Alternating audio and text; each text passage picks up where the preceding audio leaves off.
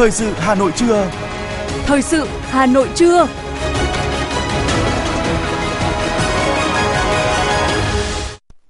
Kính chào quý vị và các bạn. Bây giờ là chương trình thời sự của Đài Phát thanh Truyền hình Hà Nội trên sóng phát thanh. Hôm nay thứ năm ngày hai mươi chín tháng sáu năm hai nghìn không trăm hai mươi ba, chương trình có những nội dung chính sau đây. Ủy viên Bộ Chính trị, Bí thư Thành ủy Đinh Tiến Dũng, trưởng đoàn đại biểu Quốc hội thành phố Hà Nội tiếp xúc cử tri đơn vị bầu cử số sáu. Thành phố Hà Nội ban hành quy chế tiếp nhận xử lý kiến nghị của người dân. Sau ngày thi đầu tiên của kỳ thi tốt nghiệp trung học phổ thông năm hai nghìn không trăm hai mươi ba, sáng nay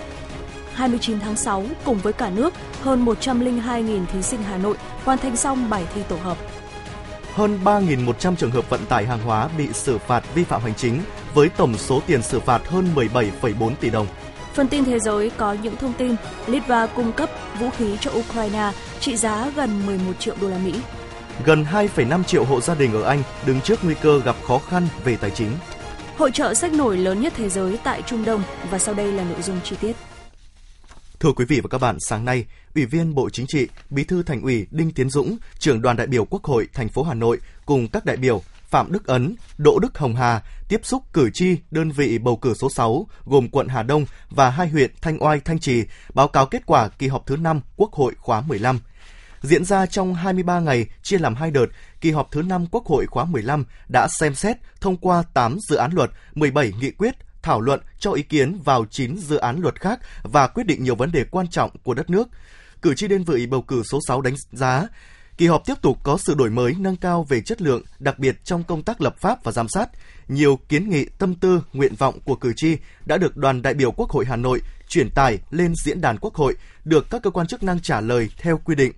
Từ thực tiễn của ba địa phương, chín ý kiến cử tri tiếp tục nâng cao các kiến nghị tới các cơ quan trung ương và thành phố liên quan đến lĩnh vực đầu tư kết cấu hạ tầng giao thông, nước sạch nông thôn, xử lý ô nhiễm môi trường các dòng sông, đảm bảo an toàn đê điều và giải quyết tồn tại vướng mắc trong cấp đất dịch vụ. Thay mặt Ủy ban Nhân dân thành phố, Phó Chủ tịch Nguyễn Mạnh Quyền đã giải đáp các vấn đề cử tri nêu theo thẩm quyền. Bí thư Thành ủy Đinh Tiến Dũng đã phát biểu thông tin về kỳ họp của Quốc hội, những nhiệm vụ lớn thành phố đang triển khai và trao đổi một số nội dung cử tri cũng như nhân dân thủ đô quan tâm.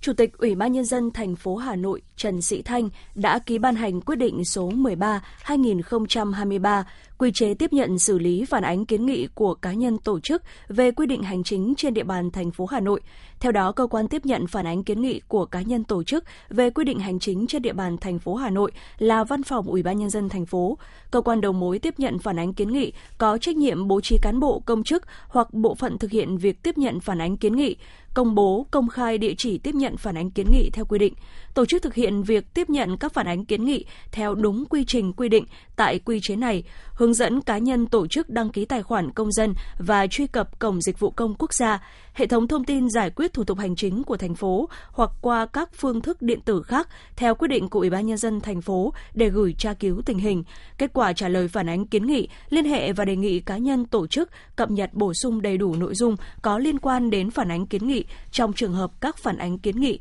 chưa rõ ràng hoặc thiếu nội dung cần thiết hoặc trường hợp cần xác thực, làm rõ các thông tin liên quan, từ chối tiếp nhận đối với các phản ánh kiến nghị không thuộc phạm vi thẩm quyền giải quyết theo quy định. Bên cạnh đó, cập nhật đầy đủ các phản ánh kiến nghị được gửi bằng văn bản, điện thoại, fax, thư điện tử vào Cổng Dịch vụ Công Quốc gia để xử lý. Tuân thủ đúng quy trình, thời hạn tiếp nhận, phân loại xử lý, cập nhật, đăng tải công khai kết quả xử lý phản ánh kiến nghị, hướng dẫn kiểm tra đôn đốc tình hình tiếp nhận, xử lý phản ánh kiến nghị của các cơ quan đơn vị. Cá nhân tổ chức có quyền phản ánh kiến nghị với Ủy ban Nhân dân thành phố qua Văn phòng Ủy ban Nhân dân thành phố về quy định hành chính và việc thực hiện thủ tục hành chính tại các sở ban ngành, Ủy ban Nhân dân các quận huyện thị xã, Ủy ban Nhân dân các xã phường thị trấn trên địa bàn thành phố, có quyền yêu cầu cơ quan hành chính nhà nước đã tiếp nhận thông báo về tình hình xử lý phản ánh kiến nghị. Quyết định có hiệu lực từ ngày tám tháng bảy năm hai nghìn không trăm hai mươi ba. Sáng nay, Ủy ban Nhân dân quận Hoàn Kiếm, Ban Quản lý Hồ Hoàn Kiếm và Phố Cổ Hà Nội đã tổ chức lễ gắn biển công trình chào mừng kỷ niệm bảy mươi lăm năm ngày Chủ tịch Hồ Chí Minh ra lời kêu gọi thi đua ái quốc cho đình Trung Yên, phường Hàng Bạc. Đình Trung Yên ở số mười, ngõ Trung Yên, phường Hàng Bạc, quận Hoàn Kiếm, Hà Nội, được Bộ Văn hóa Thể thao và Du lịch xếp hạng di tích kiến trúc nghệ thuật vào năm hai nghìn không trăm lẻ tám. Trải qua thời gian dài tồn tại, đình Trung Yên rơi vào tình trạng xuống cấp nặng. Để bảo tồn và phát huy giá trị di sản đình Trung Yên, Đảng bộ, chính quyền và nhân dân quận Hoàn Kiếm đã được tập trung giải phóng mặt bằng và trùng tu tôn tạo từ nguồn vốn ngân sách và xã hội hóa. Đến nay, công trình đã hoàn thành sau một năm triển khai tu bổ với diện tích bảy mươi phẩy năm mét vuông. Dự án tu bổ tôn tạo đình Trung Yên quận Hoàn Kiếm hoàn thành mang lại lợi ích kinh tế xã hội thông qua hoạt động tham quan, giáo dục cho mọi tầng lớp nhân dân những giá trị lịch sử, văn hóa của thủ đô.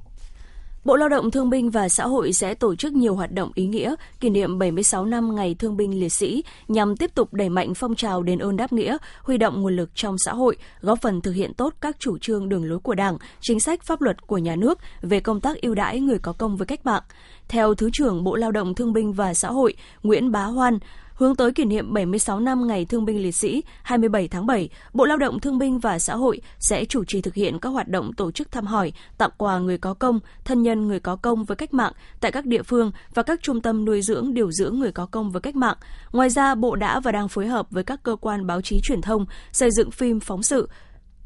tuyên truyền gương điển hình người tốt việc tốt trong công tác người có công với cách mạng, người có công vượt khó vươn lên làm kinh tế giỏi, tập thể cá nhân có nhiều đóng góp trong hoạt động đền ơn đáp nghĩa, xã phường làm tốt công tác thương binh liệt sĩ.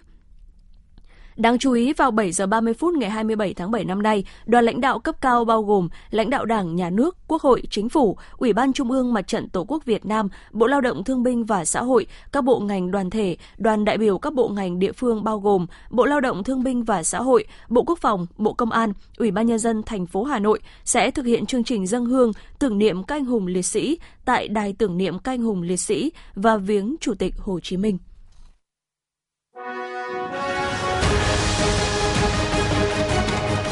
Thời sự Hà Nội, nhanh, chính xác, tương tác cao. Thời sự Hà Nội, nhanh, chính xác, tương tác cao.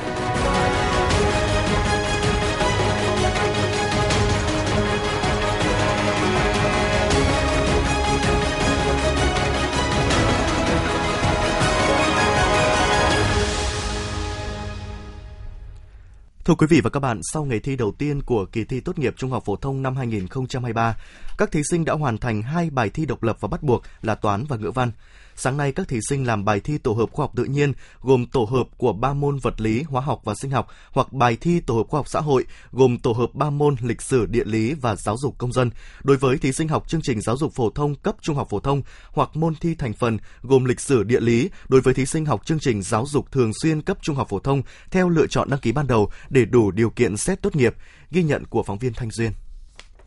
Theo thống kê của Bộ Giáo dục và Đào tạo, tổng số thí sinh đăng ký thi bài khoa học tự nhiên là trên ba trăm hai mươi ba nghìn em và số thí sinh đăng ký thi bài khoa học xã hội là trên năm trăm sáu mươi sáu nghìn em. Quy chế thi tốt nghiệp trung học phổ thông chỉ cho phép thí sinh được đăng ký một trong hai bài thi tổ hợp. Bài thi tổ hợp khoa học tự nhiên và khoa học xã hội thi theo hình thức trắc nghiệm khách quan. Mỗi thí sinh trong cùng phòng thi có một mã đề thi riêng. Thí sinh làm bài thi trên phiếu trả lời trắc nghiệm. Thời gian làm bài mỗi môn thành phần là năm mươi phút. Kết thúc một trăm năm mươi phút thời gian làm bài của ba môn tổ hợp khoa học tự nhiên, các thí sinh đều ra về với tâm trạng thoải mái. Các thí sinh đánh giá đề thi năm nay vừa sức, kiến thức chủ yếu phân bổ ở lớp mười hai. Công tác coi thi diễn ra nghiêm túc, việc chuyển giao giữa các môn thi hết sức nhanh chóng, thuận lợi. Mặc dù có đôi chút mệt mỏi, nhưng các em cũng không quá áp lực khi phải làm bài thi liên tiếp. Thí sinh Trần Việt Hùng, học sinh trường Trung học phổ thông Việt Đức cho biết.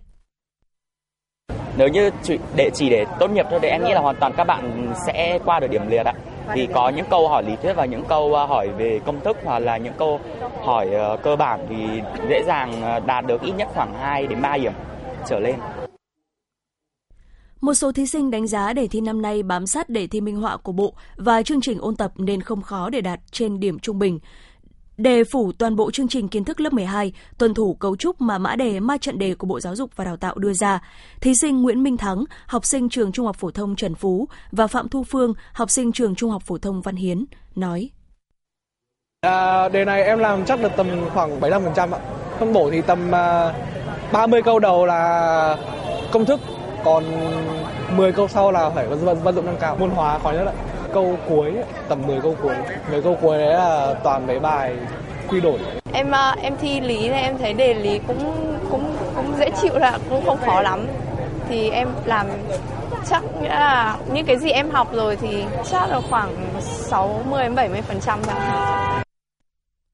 Đối với đề thi tổ hợp khoa học xã hội năm nay, thí sinh không còn phải học thuộc lòng các sự kiện lịch sử, dữ liệu địa lý, nhưng do đề trắc nghiệm phủ toàn bộ chương trình lớp mười hai nên các sĩ tử vẫn phải ôn tập nhiều. Theo thí sinh Nguyễn Tú Linh, học sinh trường Trung học phổ thông Yên Hòa, quận Cầu Giấy cho biết, đề thi lịch sử là môn khó nhất trong ba môn với nhiều kiến thức trải dài lịch sử Việt Nam, có độ bao quát cao, tuy nhiên đề thi chỉ là kiến thức cơ bản trong sách giáo khoa, không có liên hệ thực tế nên không có nhiều sáng tạo. Môn địa lý thì tập trung về các vùng miền vì được sử dụng atlas nên các thí sinh đều làm bài hết sức thuận lợi. Theo em Tú Linh, đánh giá đề thi địa lý và giáo dục công dân năm nay chính là môn cứu cánh cho thí sinh để thuận lợi xét tốt nghiệp. Theo như em thấy thì đề địa lý và đề giáo dục công dân thì uh, cả kể là không học kỹ thì vẫn vẫn có thể qua được tốt nghiệp dễ dàng ạ. Còn môn sử thì em cũng không chắc chắn lắm, cũng dựa vào may mắn của em nhiều ạ. Ờ, em nghĩ năm nay để mà cứu cánh cho các thí sinh thi tốt nghiệp thì môn địa lý mới là môn cứu. Còn thật ra giáo dục công dân không phải là môn quá khó. Ờ, nhưng mà em cảm tưởng như là địa, tại vì địa lý có thể dùng được bản đồ ấy ạ, nên là cái đáp án nó chắc chắn hơn. Còn giáo dục công dân thì có nhiều câu phải phân vân về đáp án hơn. Theo báo cáo của Bộ Giáo dục và Đào tạo, trong ngày thi đầu tiên của kỳ thi tốt nghiệp trung học phổ thông năm hai nghìn không trăm hai mươi ba, với hai môn thi là ngữ văn và toán, số thí sinh đến dự thi đều đạt tỷ lệ trên chín mươi chín phần trăm. Liên quan đến việc trong buổi thi môn ngữ văn vào sáng ngày hai mươi tám tháng sáu và buổi thi môn toán vào chiều cùng ngày, có sự việc đề thi bị chụp ảnh và gửi qua mạng. Ngay khi tiếp nhận thông tin trên, Ban chỉ đạo kỳ thi của Bộ Giáo dục và Đào tạo đã chủ động phối hợp với Cục An ninh Chính trị Nội bộ A không ba của Bộ Công an, các ban chỉ đạo cấp tỉnh liên quan xác minh, làm rõ sự việc. Theo thông tin từ A không ba của Bộ Công an, đã xác định được một thí sinh làm bài thi môn ngữ văn tại tỉnh Cao Bằng và một thí sinh làm bài thi môn toán tại tỉnh Yên Bái đã dùng điện thoại chụp ảnh đề thi và gửi qua mạng. Hiện Cục A không ba của Bộ Công an đang tiếp tục phối hợp với Ban chỉ đạo kỳ thi cấp quốc gia, cấp tỉnh, địa phương và các bên liên quan để tiếp tục xác minh, điều tra và xử lý sai phạm theo quy định của pháp luật. Ban chỉ đạo thi cấp tỉnh đã chỉ đạo hội đồng thi liên quan đình chỉ thi mười hai thí sinh trên do vi phạm quy chế thi, đồng thời tạm dừng nhiệm vụ coi thi đối với các cán bộ liên quan. Sự việc trên không ảnh hưởng đến kỳ thi vì theo kết quả xác minh sự việc, đây là hành vi sai phạm của cá nhân các thí sinh và hiện chưa ghi nhận có thông tin giải đề hoặc hướng dẫn giải đề từ bên ngoài gửi vào phòng thi. Chiều nay, các thí sinh sẽ tiếp tục dự thi môn ngoại ngữ, môn thi cuối cùng trong kỳ thi tốt nghiệp trung học phổ thông hai nghìn không trăm hai mươi ba. Năm nay, cả nước có hơn bốn mươi sáu nghìn thí sinh đăng ký miễn thi ngoại ngữ.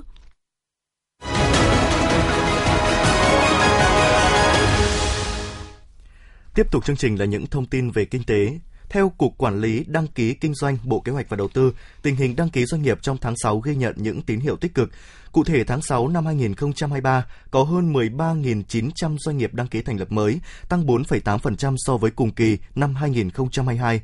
Gần bảy nghìn một trăm doanh nghiệp quay trở lại hoạt động, tăng hai trăm mười lăm phần trăm. Tính chung trong sáu tháng đầu năm có hơn một trăm mười ba nghìn doanh nghiệp thành lập mới và quay trở lại thị trường. Bình quân mỗi tháng có gần mười chín nghìn doanh nghiệp thành lập mới và quay trở lại hoạt động. Theo báo cáo từ Cục Đăng ký Kinh doanh, Bộ Kế hoạch và Đầu tư, số liệu tình hình đăng ký doanh nghiệp sáu tháng đầu năm nay cho thấy kinh doanh bất động sản tiếp tục là lĩnh vực chịu áp lực và ảnh hưởng nặng nề nhất. Cụ thể, số doanh nghiệp gia nhập thị trường và số vốn đăng ký của doanh nghiệp thành lập mới trong lĩnh vực này đều có mức sụt giảm rất mạnh so với cùng kỳ năm ngoái, đều giảm trên mức năm mươi phần trăm. Số doanh nghiệp kinh doanh bất động sản rút lui khỏi thị trường lại có xu hướng tăng cao, tăng hơn bốn mươi phần trăm so với cùng kỳ năm ngoái. Năm nay, Việt Nam có sự tăng trưởng rõ rệt trong số lượng khách quốc tế so với năm ngoái. Theo báo cáo của Tổng cục Du lịch, Việt Nam đón hơn năm phẩy năm triệu lượt khách quốc tế trong sáu tháng đầu năm, đạt khoảng sáu mươi chín phần trăm chỉ tiêu năm, tám triệu lượt khách. Riêng trong tháng sáu này, lượng khách quốc tế đến Việt Nam đạt hơn chín trăm bảy mươi lăm nghìn lượt, tăng sáu phẩy bốn phần trăm so với tháng trước. Số khách quốc tế đến Việt Nam nhiều nhất là Hàn Quốc, tiếp đó là Trung Quốc, Đài Loan, Mỹ, Malaysia, Nhật, Singapore, Campuchia, Thái Lan và Úc. Trong đó, theo báo cáo của Sở Du lịch Hà Nội, trong tháng sáu này, Hà Nội đón khoảng hai phẩy hai mươi mốt triệu lượt khách, tăng năm phần trăm so với cùng kỳ năm ngoái. Dự kiến, sáu tháng đầu năm nay, tổng khách du lịch đến Hà Nội đạt mười hai phẩy ba mươi ba triệu lượt khách, tăng bốn mươi hai phần trăm so với cùng kỳ năm ngoái. Trong đó, khách du lịch quốc tế ước đạt hai phẩy không ba triệu lượt khách, khách du lịch nội địa ước đạt mười phẩy ba triệu lượt khách. Tổng thu từ khách du lịch ước đạt bốn mươi bốn phẩy chín nghìn tỷ đồng, tăng bảy mươi bốn phẩy bốn phần trăm so với cùng kỳ năm trước.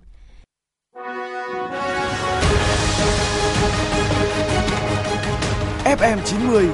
cập nhật trên mọi cung đường. ép em chín mươi cập nhật trên mọi cung đường.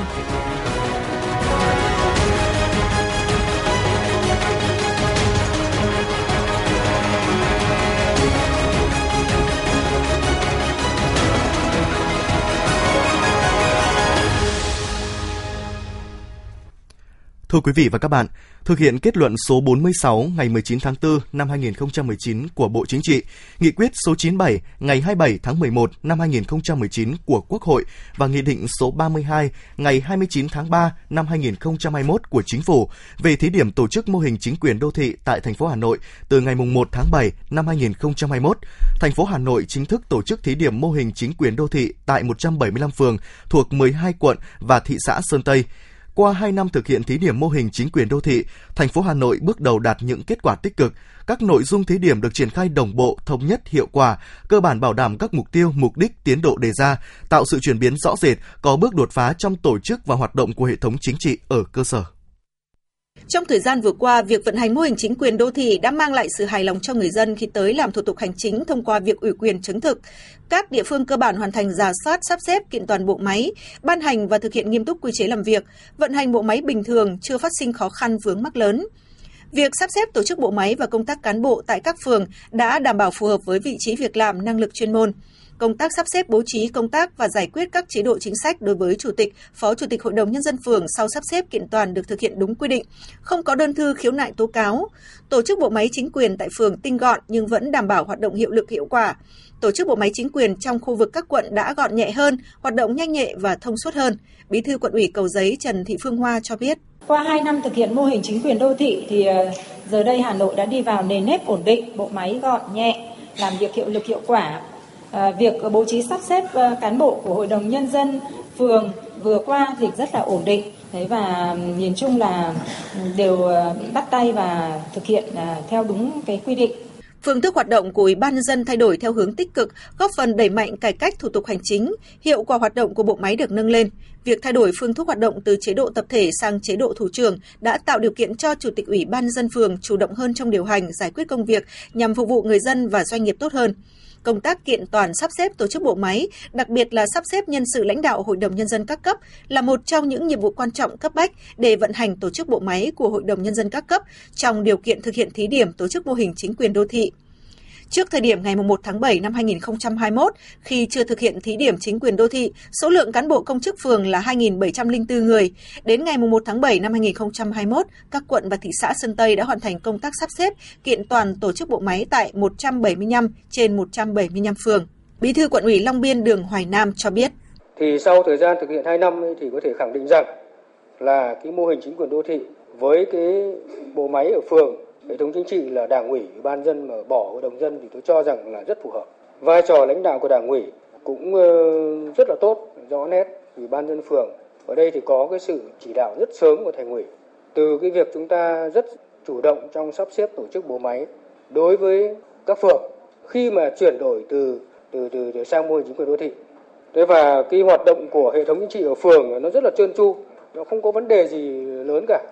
Tuy nhiên, quá trình triển khai mô hình chính quyền đô thị cũng đã bộc lộ những khó khăn cần tháo gỡ, trong đó khối lượng công việc của Hội đồng Nhân dân các quận thị xã tăng lên nhiều khi vận hành mô hình chính quyền đô thị như tăng cường giám sát, tiếp xúc cử tri, đối thoại với nhân dân và tiếp công dân. Nhưng số lượng đại biểu Hội đồng Nhân dân quận thị xã so với nhiệm kỳ trước giảm, số lượng Phó Chủ tịch Hội đồng Nhân dân chỉ còn một người. Bộ máy giúp việc Hội đồng Nhân dân quận thị xã hiện nay chưa được bố trí đầy đủ, có nơi chưa được bố trí chuyên viên văn phòng Hội đồng Nhân dân, Ủy ban Nhân dân chuyên trách, tham mưu giúp việc cho thường trực và các ban Hội đồng Nhân dân ở Sơn Tây, ảnh hưởng đến chất lượng hoạt động của Hội đồng Nhân dân quận và thị xã.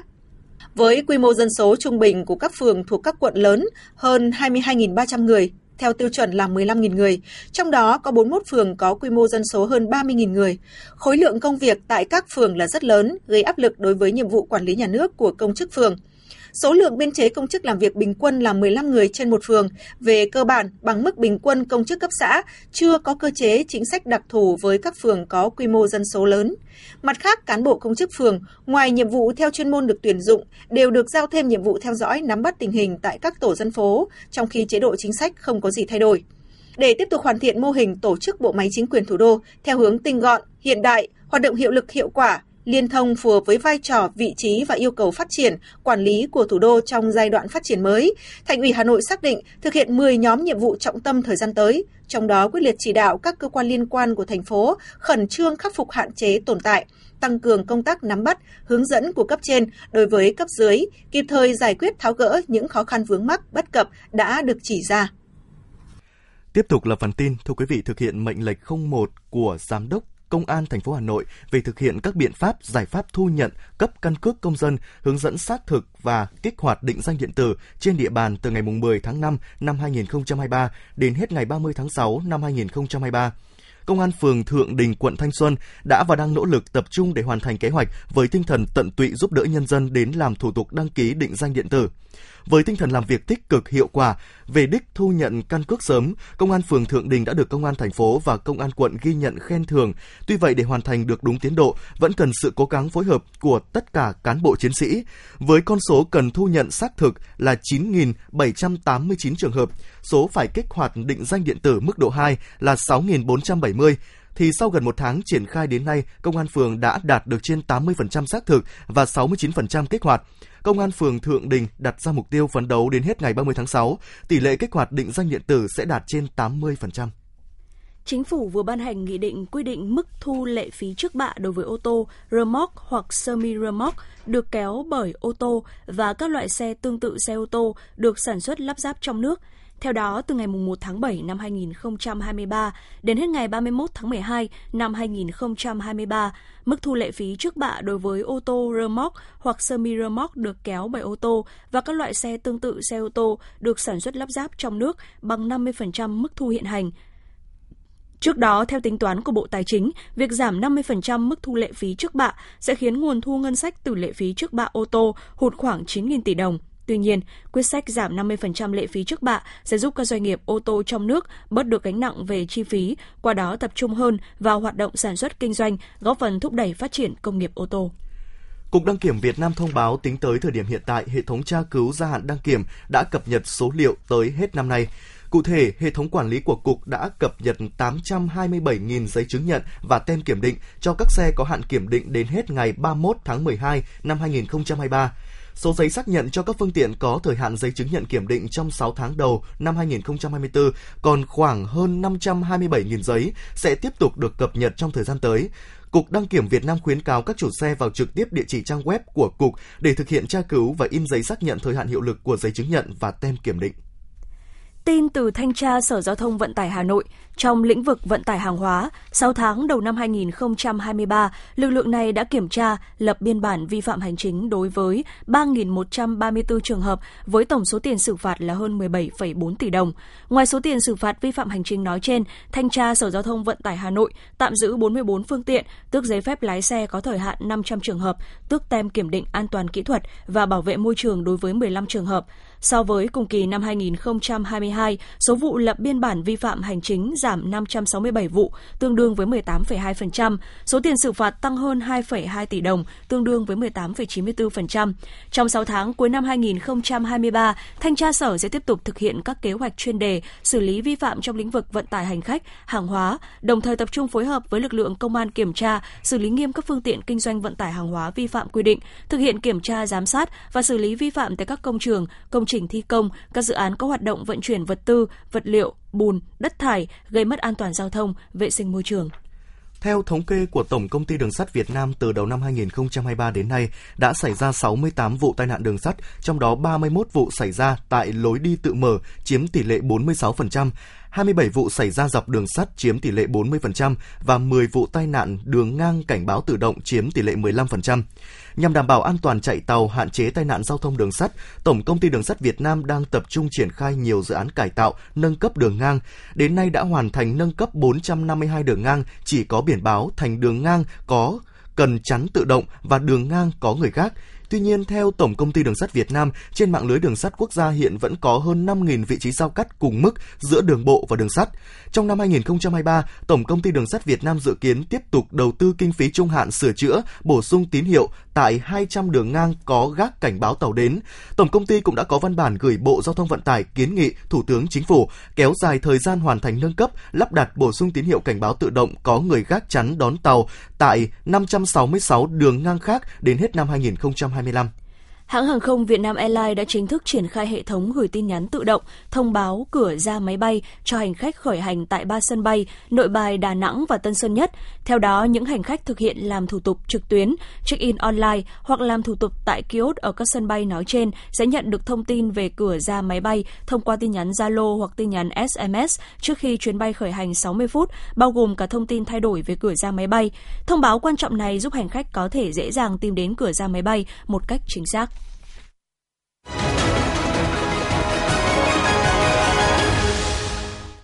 Xin được chuyển sang phần tin thế giới. Nhật báo của Na Uy ngày hôm qua đưa tin chính phủ của ba mươi mốt quốc gia thành viên Tổ chức Hiệp ước Bắc Đại Tây Dương NATO đã nhất trí giữ ông Jens Stoltenberg tiếp tục làm Tổng thư ký NATO cho đến hết mùa hè năm hai không hai tư.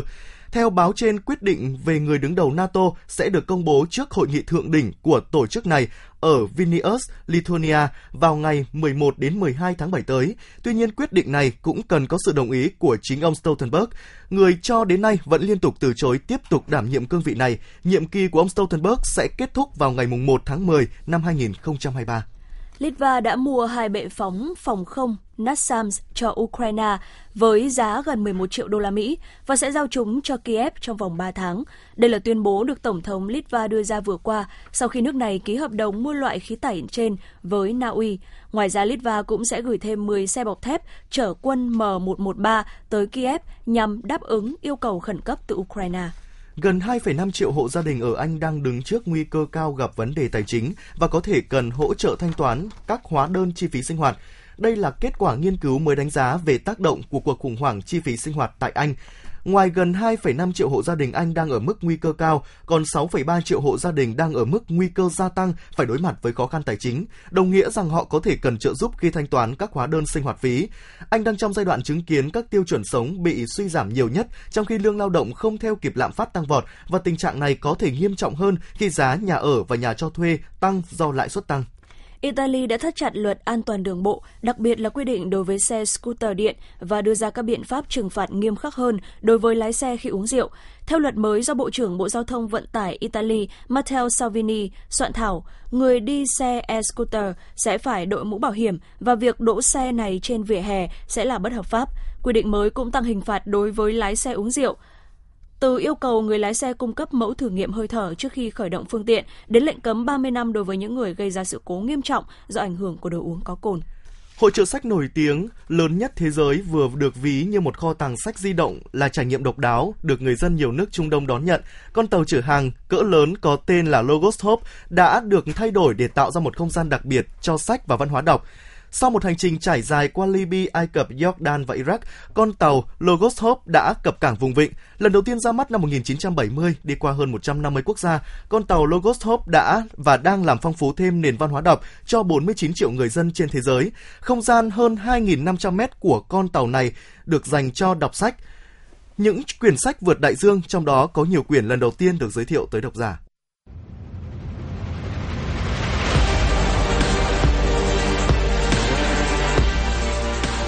Bản tin thể thao.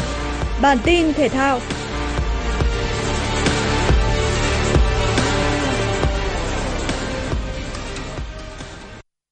Tân Hiệp Hưng tiếp đón Thái Sơn Nam tại lượt về giải Futsal vô địch quốc gia hai không hai ba. Đội khách nhanh chóng nắm quyền kiểm soát thế trận và có bàn mở tỷ số chỉ sau ba phút bóng lăn sau pha lập công của Nhan Gia Hưng. Tuy nhiên, Tân Hiệp Hưng cho thấy họ không phải là đội bóng dễ khuất phục. Phút thứ mười, tỷ số được quân bình một đều cho đội chủ nhà. Người ghi bàn là Minh Quảng. Nhưng đó là tất cả những gì Tân Hiệp Hưng có thể làm được trong trận đấu này, bởi Thái Sơn Nam đã thể hiện sự vượt trội với những đợt tấn công liên tiếp. Chỉ trong vòng hai phút, lần lượt Thái Huy và Thịnh Phát đã ghi bàn nâng tỷ số lên ba một cho nhà đương kim vô địch. Chưa dừng lại ở đó, những phút cuối của trận đấu, Ngọc Linh đã ấn định chiến thắng bốn một cho Thái Sơn Nam. Kết quả này giúp thầy trò huấn luyện viên Nicolas Gustavo giữ vững ngôi đầu bảng với mười tám điểm. Trận đấu diễn ra sau đó là cuộc so tài giữa giê ép đê i Sông Hàn với Savinet Khánh Hòa.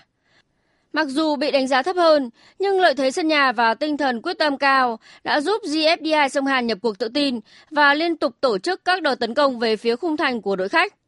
Tuy nhiên, các chân sút của đội chủ nhà chưa thể ghi bàn vào lưới đối phương. Không những thế, họ còn phải liên tiếp nhận hai bàn thua sau những pha bóng chuẩn xác của pivot Minh Tuấn. Ở những giây cuối cùng của trận đấu, giê ép đê i Sông Hàn được hưởng quả phạt đền. Văn Trường đã sút bóng chính xác giúp đội chủ nhà có bàn thắng danh dự. Thắng chung cuộc hai một, Savinet Khánh Hòa tiếp tục đứng thứ hai trên bảng xếp hạng. Dự báo thời tiết khu vực Hà Nội hôm nay, ngày hai mươi chín tháng sáu, có mây, ngày nắng nóng, chiều tối và đêm có mưa rào và dông vài nơi, gió đông nam đến nam cấp hai, cấp ba. Trong mưa dông có khả năng xảy ra lốc, sét và gió giật mạnh. Quý vị và các bạn vừa nghe chương trình thời sự của Đài Phát thanh Truyền hình Hà Nội, chỉ đạo nội dung Nguyễn Kim Khiêm, chỉ đạo sản xuất Nguyễn Tiến Dũng, tổ chức sản xuất Lưu Hường. Chương trình do biên tập viên Nguyễn Hằng, phát thanh viên Võ Nam Thu Minh và kỹ thuật viên Duy Anh phối hợp thực hiện. Thân ái chào tạm biệt.